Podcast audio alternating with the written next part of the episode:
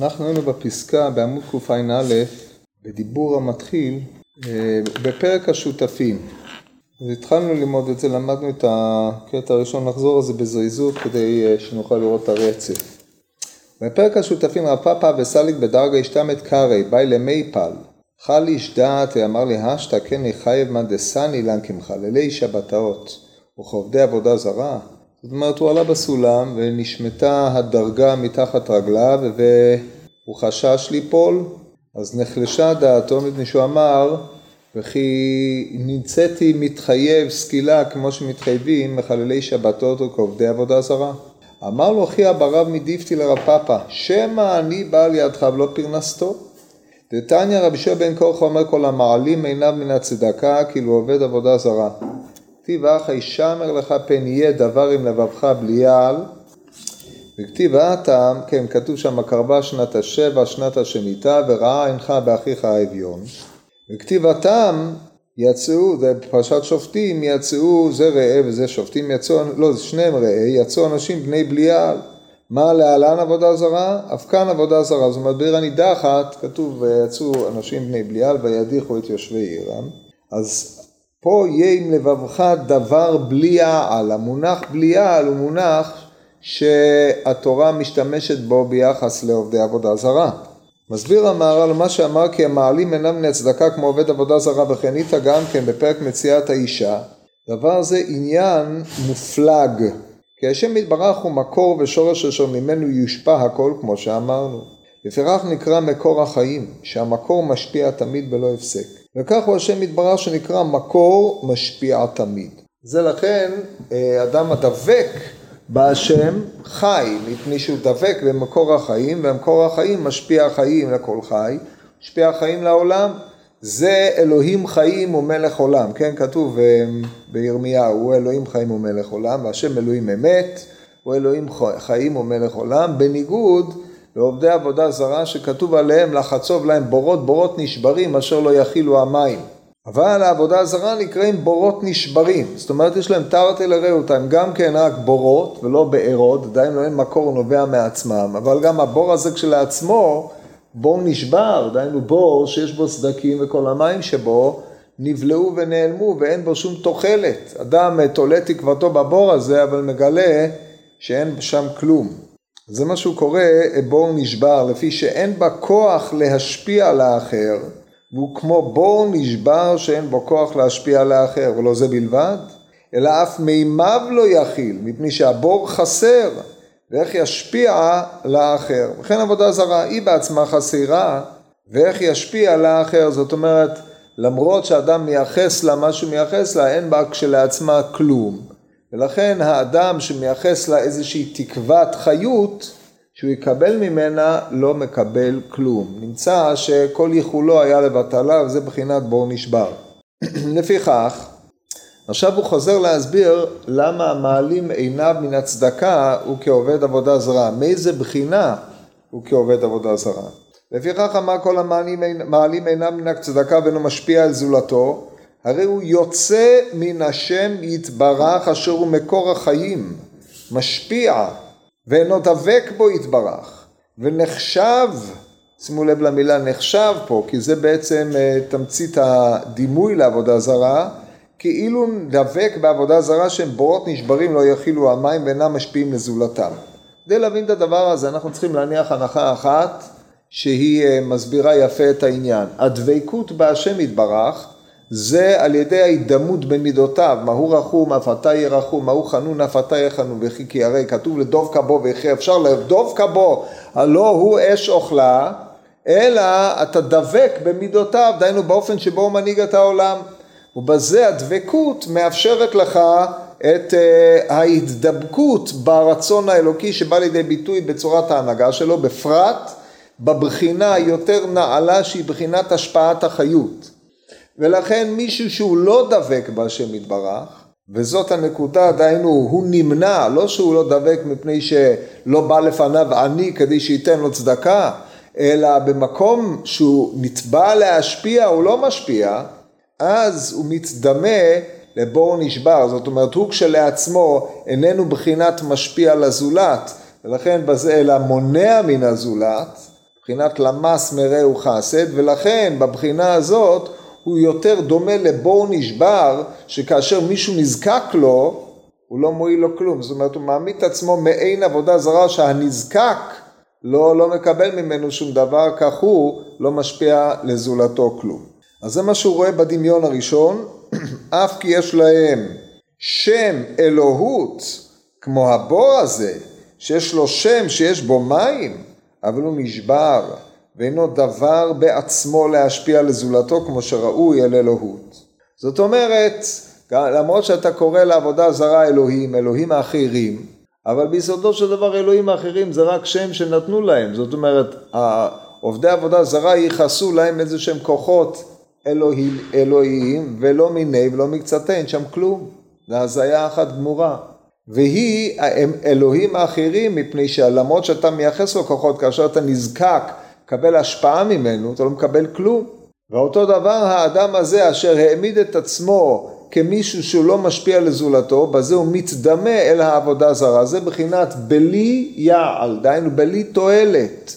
על ההיבט הזה הוא אה, מסביר, אנשים, אנשים, כאשר כתוב בעיר הנידחת, יצאו אנשים בני בלי העל, דהיינו האנשים הללו, הם לא זו בלבד שלא מביאים תועלת לאנשים שאותם הולכים להדיח, אלא הם רק מזיקים להם, שהם מטים אותם מדרך החיים לדרך מיתה.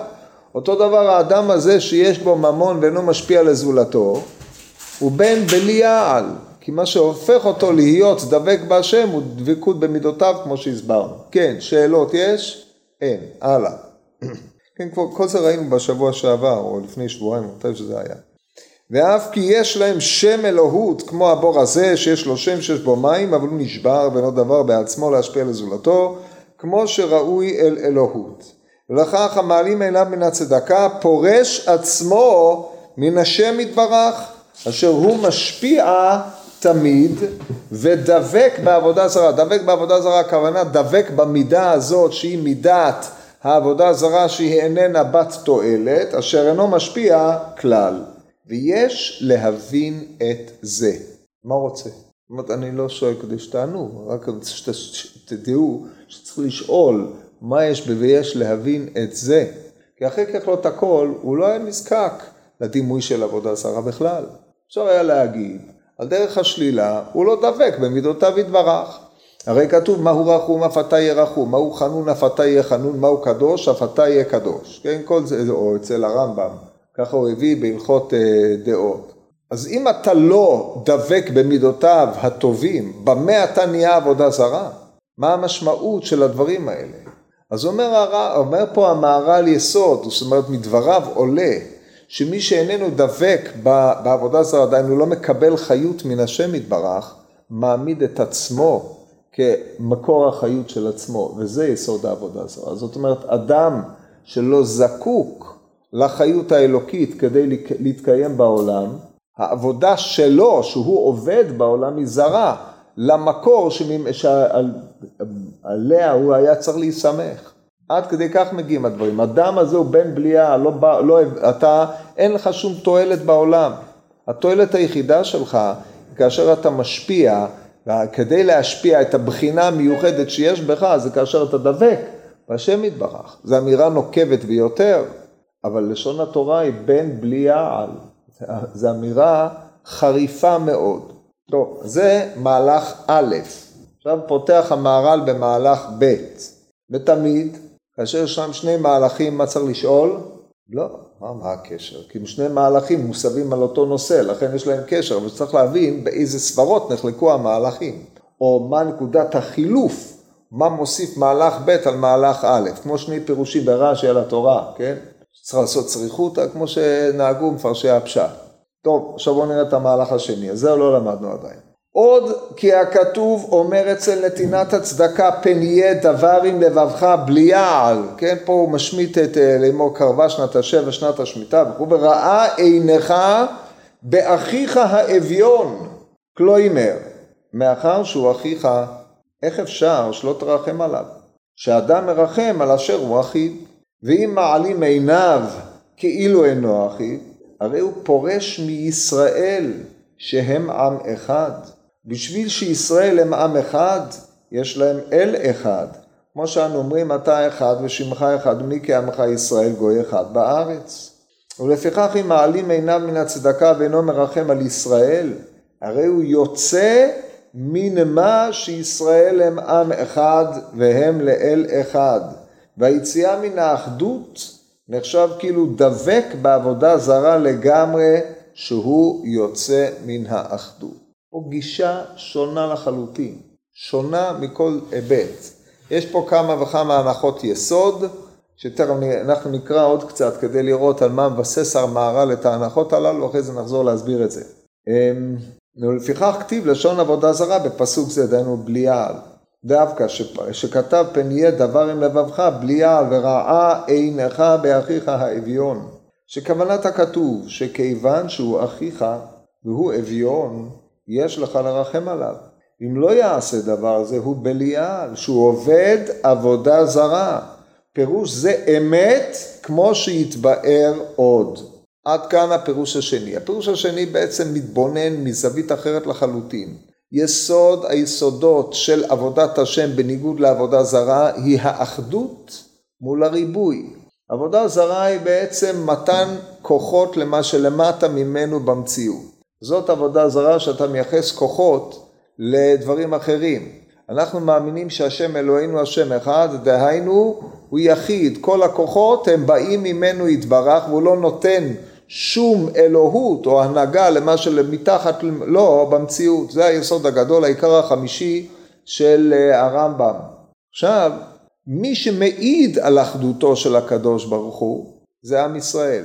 וזה מה שהוא מביא פה, שלושה מעידים זה על זה עם ישראל התורה והקדוש ברוך הוא, הקדוש ברוך הוא מעיד על עם ישראל שכתוב מי כעמך ישראל גוי אחד בארץ, ועם ישראל מעיד על הקדוש ברוך הוא, שאנחנו אומרים השם אלוהינו השם אחד, כל הדברים הללו מבוארים בגמרא בברכות, הדברים מפורסמים. המשמעות שעם ישראל מעיד על הקדוש ברוך הוא, הוא שעם ישראל מאוחדים בדעה אחת לעבוד את השם. והאיחוד כדי להיות בדעה אחת היא איחוד שכל אחד רואה, או בבחינה של כל ישראל חברים, אחים, מחוברים זה לזה. זה התשתית הייחודית, לא די שזה יהיה חיבור מחשבתי, אלא צריך להיות חיבור ממש של אה, אחווה, כן? שאנחנו לצערנו הרב סובלים מזה היום, כן? עם כל מיני ביטויים, הם לא אחים שלי, הם כן, אם אתה לא מסכים איתו פוליטית, אז אתה לא אח שלו. אבל uh, תמיד יש שם חילוקי דעות, חילוקי דעות זה דבר מאוד בריא, כי אם כולם חושבים אותו דבר, אז יש בעיה, בעיה קשה מאוד, פירושו של דבר שאנשים הפסיקו לחשוב, ואי אפשר שרעיון אחד ירד לעולם בלא שיהיה לו ייצור מחלוקת, כידוע מדברי הבצד, גם המהר"ל אומר את זה. ולכן חילוקי דעות זה דבר אה, לגיטימי, אבל העובדה שכל אחד דואג לזולתו בניסוח המהר"ל שהוא ניסוח לא טריוויאלי, מאחר שהוא אחיך, איך אפשר שלא תרחם עליו שאדם מרחם על אשר הוא אחיו? זאת תביעה. ואם אתה לא מרחם עליו, והרי קימלן שאדם מרחם על אשר הוא אחיו, אז אתה לא רואה אותו כאח. אם אתה לא רואה אותו כאח, והוא מישראל ואתה מישראל, אתה יוצר פירוד. במקום שיש פירוד, מסתלקת השכינה. מקום שמסתלקת השכינה, אתה גורם לסילוקה של השכינה, אתה עובד עבודה זרה. מפני שעיקרה של העבודה זרה הוא במקום שאתה עושה חלל באותו מקום, זה מה שקרוי חילול השם. אתה מעמיד עבודה אחרת. עכשיו זה חידוש, לא מבעיה אם אתה ממש משתחווה לפסל ועושה דברים מעין אלה, אלא אפילו במקום שאתה מונע חול השכינה כי ראה אינך באחיך האביון, אתה אדם בליעל, אתה כביכול מדיח את האנשים מלצאת תחת כנפי השכינה. אתה, בהקשר דנן אתה שולל את האפשרות ששכינה תחול על עם ישראל. ומי שעושה כדברים האלה, זה עצמו בחינה של עבודה זרה. זה הרעיון שעומד פה בעניינים הללו. אז אם כן, יוצא ששני הפירושים הם אה, חלוקים באופן הבא. לפי הפירוש הראשון, הוא נעשה עבודה זרה. דהיינו, הוא לא משפיע. ולכן הוא לא דבק, מאחר שהוא לא דבק במקור החיים, הוא מעמיד את עצמו כמישהו שהוא לא נסמך ממקור החיים. וזאת זה תפיסה של עבודה זרה, כן, מעין המאניות כזאת. הגישה השנייה זה, הוא שולל גילוי אחדותו של הקדוש ברוך הוא, יוצר חלל. וזה עצמו פועלו של העבודה זרה או פועלם של עיר הנידח. עכשיו תראו איך כל זה כתוב בפנים, נחזור, נקרא את זה ונדקדק את הלשון בפנים. אומר המהר"ל, עוד כי הכתוב אומר אצל נתינת הצדקה פן יהיה, דבר, פן יהיה דבר עם לבבך בלי יד ורע עינך באחיך האביון כלומר מאחר שהוא אחיך איך אפשר שלא תרחם עליו שאדם מרחם על אשר הוא אחיו ואתה לא מרחם אז הוא לא אחיך ואם מעלים עיניו כאילו אינו אחיו, הרי הוא פורש מישראל, שהם עם אחד, בשביל שישראל הם עם אחד, יש להם אל אחד. הוא בעצם מבדיל את עצמו מעם ישראל. עכשיו אני אמרתי שהוא יוצר חלל, מאחר שהוא ישראל והם ישראל והם לא מאוחדים, אז יש פה בעיה בחו"ל השכינה. אומר המהר"ל, ברגע שאתה פורש מעם ישראל, אז השכינה תחול על מי שמחזיק את עצמו עם ישראל ולא עליך מפני שאתה יוצא מתוך, ה, אה, מתוך האחדות.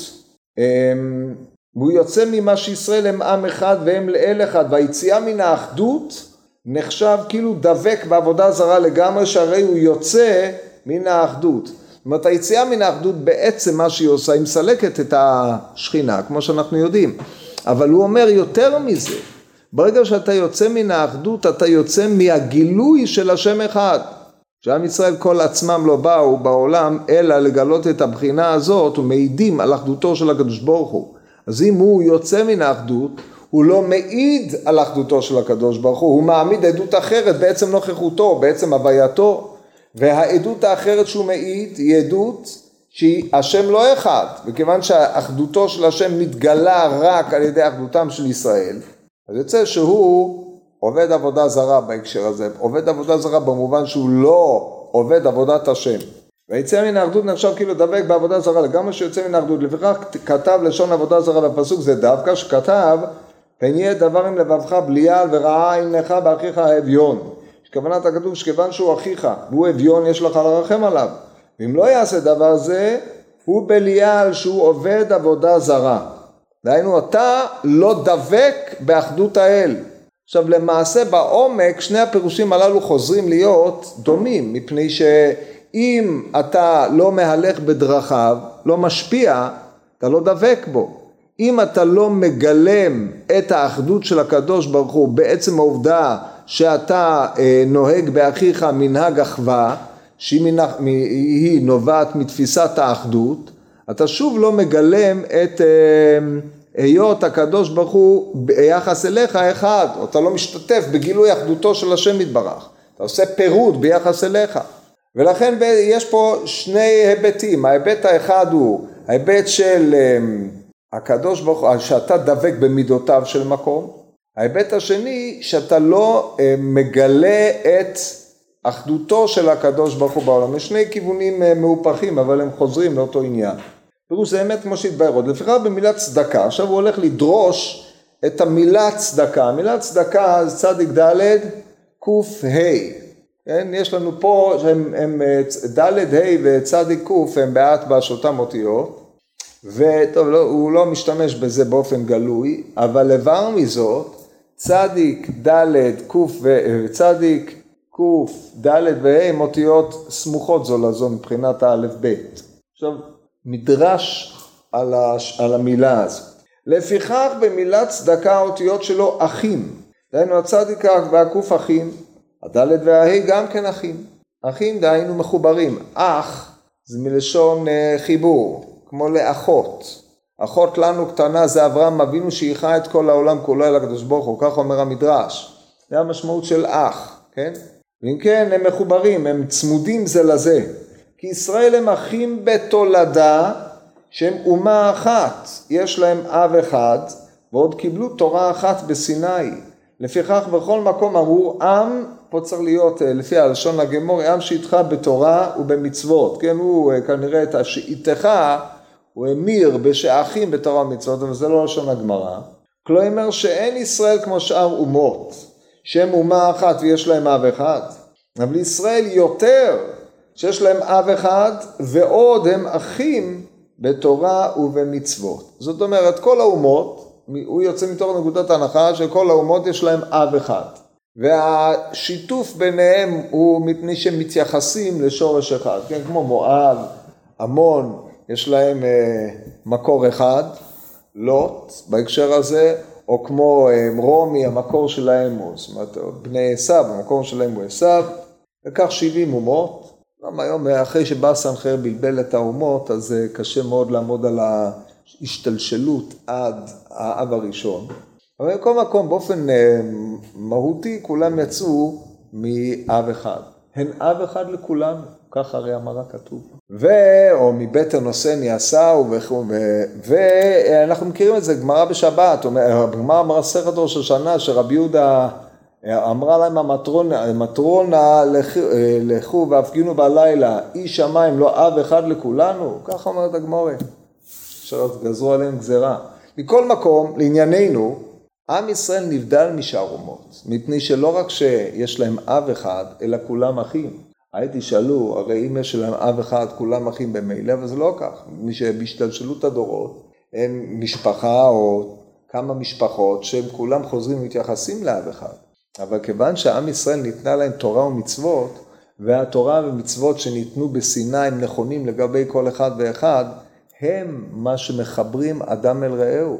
שאני ואתה שותפים בתורה ומצוות, זה מה שעושה אותנו אחים. אומר המהר"ל, אם שאיתך בתורה ומצוות זה עמיתך, כן? אם שאיתך, הוא איתך, עדיין הוא מחובר אליך מפני שהתורה והמצוות שלך ושלו משותפים. מה שעומד ביסודם של דברים יותר בעומק, זה שהקיום של התורה ומצוות היא לא ניתנה ליחיד. אדם יחיד, תורה היא תורה שניתנה לכלל, היא לא ניתנה לפרט. אבל כל פרט מחויב בה כלפי שאר הפרטים.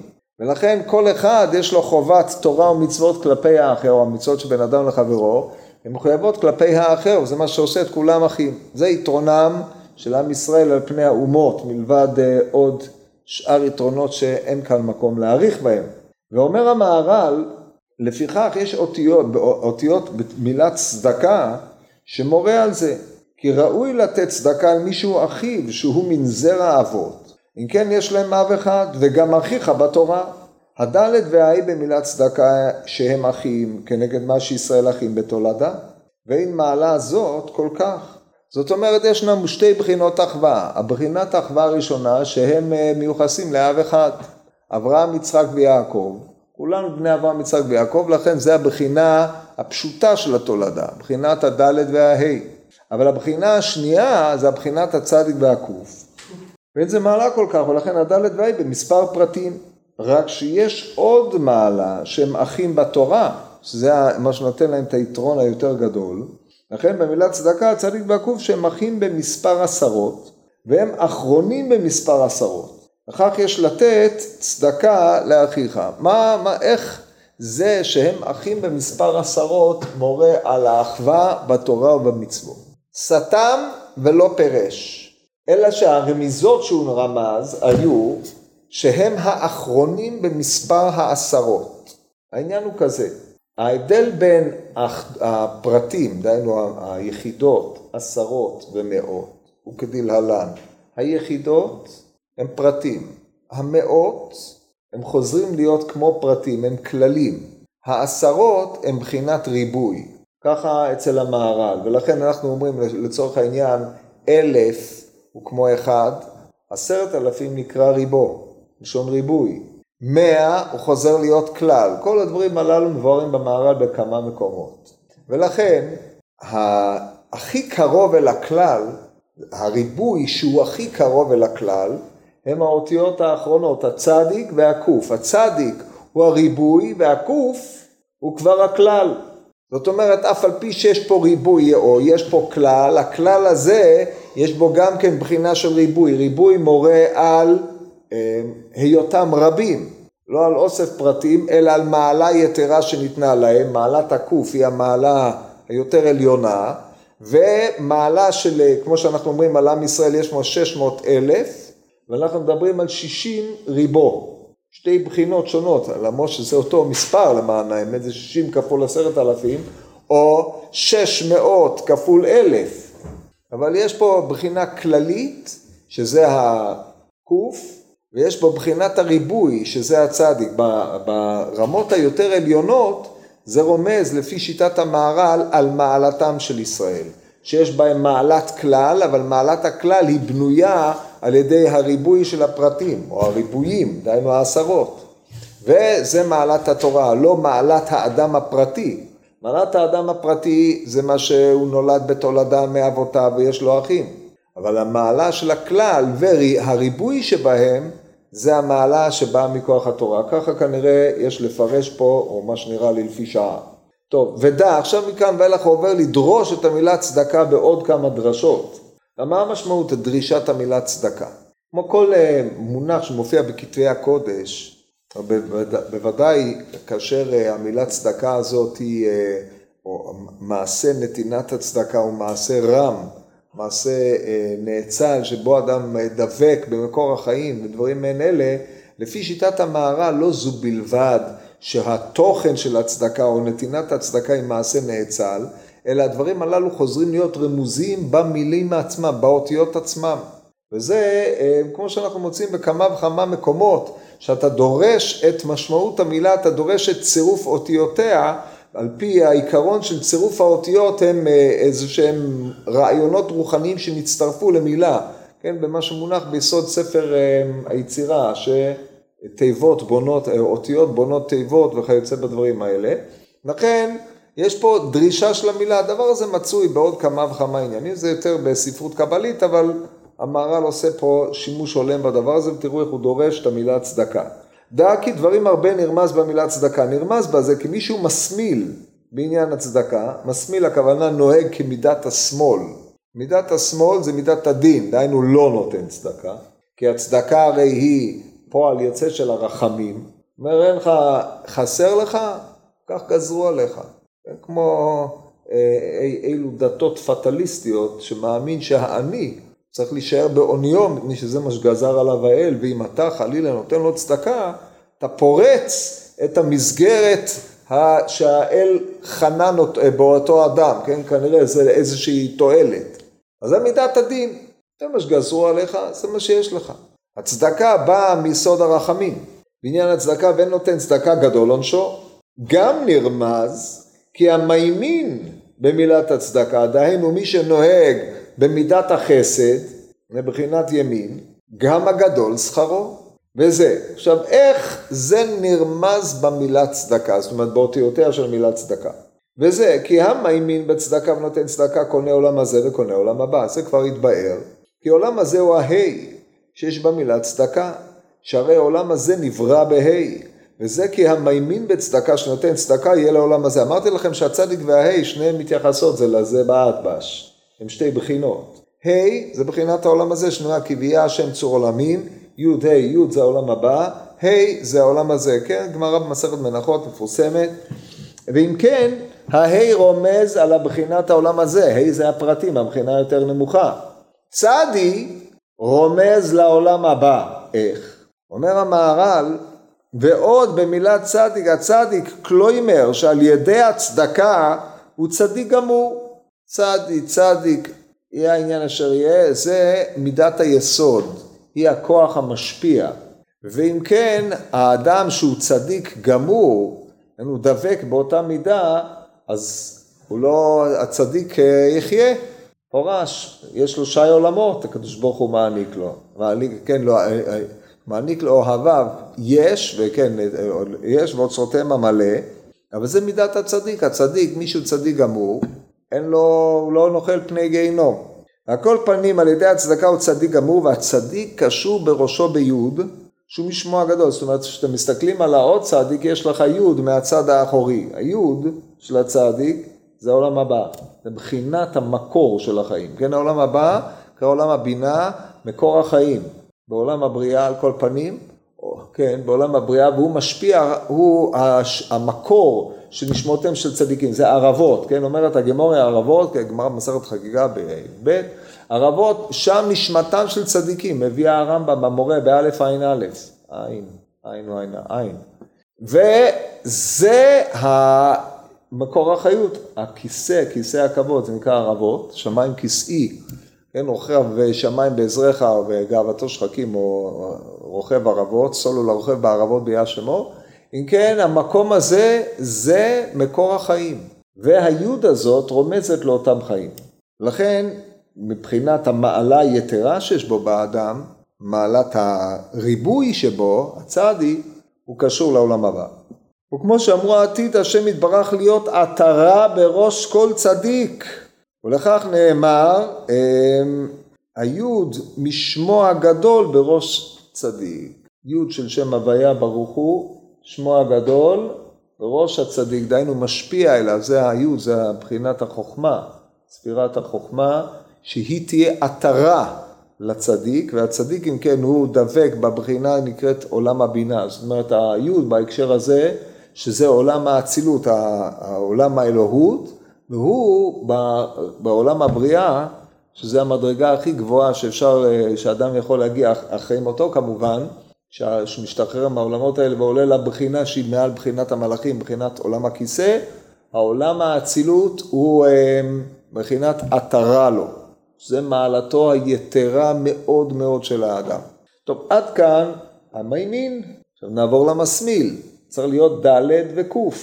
איך? הד', המסמיל בצדקה אין לו עולם הזה. ומוירה על זה הד' במילת צדקה. הד' מלשון דל, והרי אין לו עולם הזה. אבל זה לא אומר שהוא מאבד את כל רכושו ואין לו כלום. אדרבה. לפעמים אה, אלה שלא נותנים, ויש להם יותר ויותר, אבל זה יש בבחינת דלות. מה העניין? העניין הוא שאחד הדברים שמעניקים לאדם חוויה של ישות, או, או הרגשה טובה, או שמחה בחיים, או עושר, זה העובדה שהוא נותן לאחרים.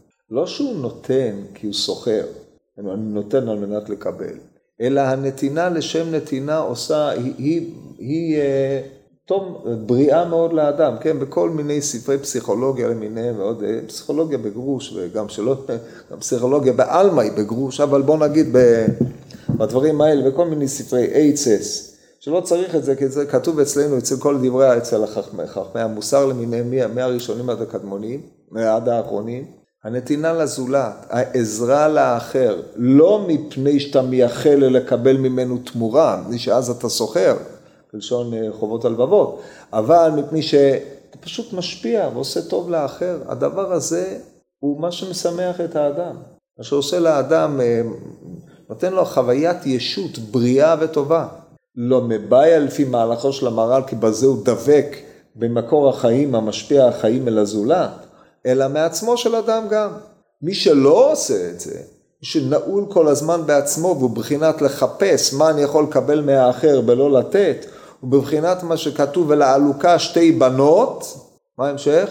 הב הב, אומרת הגמורה הב חי הב מזוני, הוא כל הזמן מחפש, הוא אדם חסר, אז אין לו עולם הזה. אדם שהוא חסר, הוא כל הזמן תאב להשלים, וההשלמה הזאת אף פעם לא נשלמת, הוא מאבד את כל העולם הזה, על זה נאמר יכין, מה הסיפה?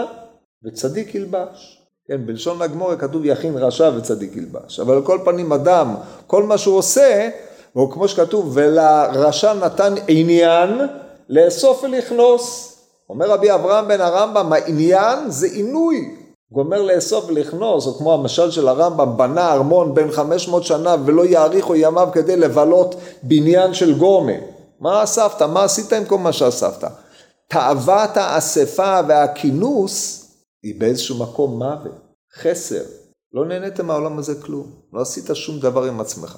התכנסת בתוך עצמך. זה תנועת הכוח שהוא נעשה דל, אביון. אביון זה מי שצריך לתת לו. אז הוא כל הזמן מחפש שיהיה לו. זה חסר, חסר. בלשון. איזה אביון התאב לכל דבר. טוב, אז זה בחינת הדלת. עכשיו מה זה בחינת הקוף? טוב, הוא אומר ככה. אמ, וגם בעולם גם בעולם הבא הוא בעל גיהינום, הפך מי שמאמין בצדקה שקשר לו כתר למעלה בראשו. המסמיל יורד מטה כמו שמורה עליו הקוף שרגליה יורדות למטה אל שאול, כן כתוב ירדי, רגליה יורדות מוות, זה בחינת מי שיורד לשאול, שאולה, כן? ירדו חיים שאולה, ככה אומר הכתוב בתהילים, יורד לשאול, הרגל של הקוף שיוצאת מהשורה יורדת למטה, היא מורה שהאדם יורד למדרגה גרועה מאיפה שהוא היה בעולם הזה. לראות כי המסמיל רגליו יורדות מוות. כתוב עליה רגלי יורדות מוות, זה כתוב במשלי. למשל האישה הזונה, דהיינו החוכמה הרעה. ועוד, אז זה הרמז בצדקה. אז יש לנו צדיק קוף, צדיק, צדיק וה', שהם המעלה היתרה, ד' וקוף. הם אלה המתקנים את בחינת הד' והקוף. מפני שבכל אדם מקננים שני הכוחות הללו בו זמנית. השאלה אם הוא משליט את הצדיק והה' על הד' והקוף, היינו הצדיק מפה והה' מפה והד' והקוף באמצע ובכך תחילתו או הוא חוזר לשורשו, למקום של שורשו זה הצדיק, על ידי זה שהוא נוהג בהם, הוא מבליע בתוכו את מידותיו הרעות, או שבעצם הוא נוהג הפוך. אף על פי כן למדנו שיכול לתקן, וזה מה שאומר המהר"ל עוד, עוד יש רמז במילה צדקה, כי על כל פנים ייתן המעשר, כאשר יש לו קוף יעשה ממנו צדיק, וזה המעשר. ואם רצה לוותר יותר, יעשה מן הה' ד', והיינו חמישית, שכן אמרו המוותר על לוותר אה, יותר מחומש. כן, אומרת הגמרא במסכת כתובות בדף נ', שמי שאדם שנותן, על ייתן אה, יותר מחומש. יש מבחינת מעשר, מבחינת אה, חמישית. השורש של החמישית נלמד מארבע ידות ויד אחת למלך, זה מה שלימד אותה, זה מה שלימד יוסף, זה מחולק אצלנו למעשר ראשון, מעשר שני, שזה פחות או יותר אותו סדר גודל. אבל אה, המבזבז, אמרו, זה לשון הגמורה, אל יבזבז יותר מחומש. אתה נותן לאחרים עד חומש. במה דברים אמורים? אז יש על זה פלפולים, במה דברים אמורים כאשר אתה חי, אבל אם אתה עומד למות, אתה יכול לתת כמה שאתה רוצה. חוץ מזה שאתה צריך להשאיר ליורשים שלך. אבל אה, באופן עקרוני זה רק בשביל חייו של האדם שהוא לא יחזור ויזדקק לאחרים, נתנו לו שיעור של חומש. כל אלה רמוזים בצדיק ד', צדיק ק', ד' ה'. כן, ובנתיב הנדיבות התבאר עוד, וגם רמז מילת צדקה כי מי שיש לו כמספר צדקה, דהיינו 200 פחות אחד, יכול לקבל צדקה. אם יש לך 199, תעני, כן, כל זה מבואר במסכת פאה. שמי שאין לו 200 זוז, נותנים לו, אפילו אלף זוז. טוב, אה, נתחיל את זה? כן, נתחיל, מה יכול להיות? בפרק מציאת האישה תנורה בו למעשה ברב אלון בן זכאי. שהיה רוכב על החמור, והיה יוצא מירושלים והיו תלמידיו מהלכין אחריו וראה ריבה אחת שהיא מלקטת צורים מבין גללי בהנתן של ערבים, כיוון שראתה אותו נתעטפה בשערה ועמדה לפניו, ואמר לו רבי פרנסני, אמר לה ביתי בת מי את? אמר לו בת נקדימון בן גוריון אני. אמר לה ביתי ממון אביך היכן הלך? אמר לא כדין, לא כדין מטלין מטלה בירושלים, הרי מושלי משלות בירושלים היו אומרים מלח ממון חסר, ואמרי לה מלח ממון חסד. ושואל אותו ושל היכן היה, אמר בא זה ואיבד זה.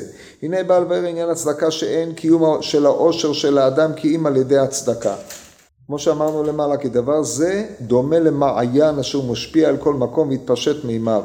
טוב, אנחנו נראה את הפרטים האלה בעזרת השם ביום שני הבא. נשתדל לסיים את זה ונראה את הפרק הבא. הפרק הבא הוא קשה מאוד.